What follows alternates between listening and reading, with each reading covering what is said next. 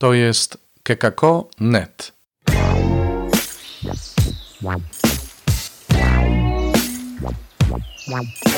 Poranny suplement diety. Komentarz ojca Alvaro Gramatyka do Ewangelii według świętego Łukasza, rozdział trzeci, wersety od 10 do 18 na trzecią niedzielę Adwentu 12 grudnia 2021 roku. Pytały go tłumy, cóż więc mamy czynić?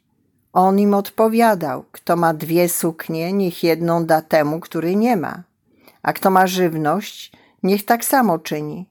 Przychodzili także celnicy, żeby przyjąć chrzest i pytali go, nauczycielu, co mamy czynić?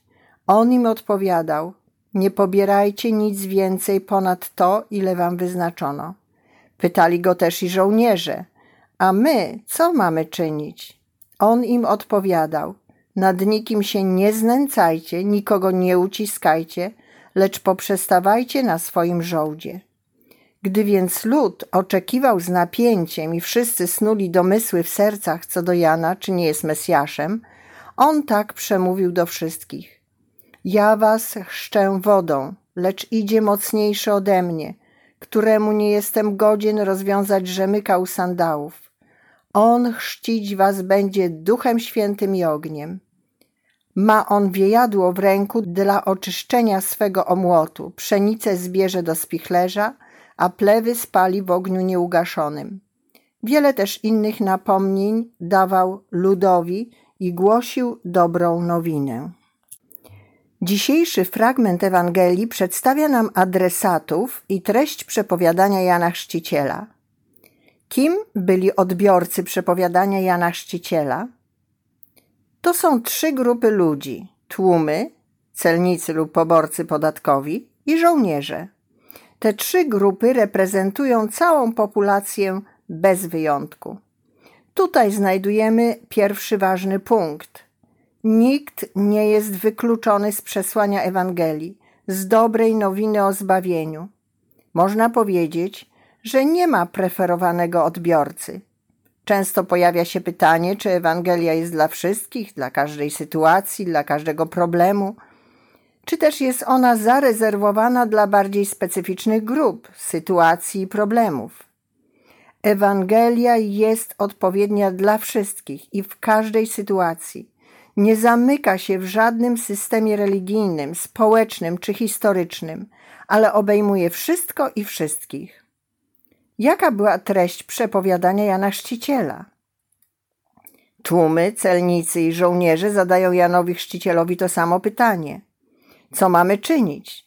Dla każdego z nich chrzciciel ma właściwą i możliwą do zrealizowania odpowiedź.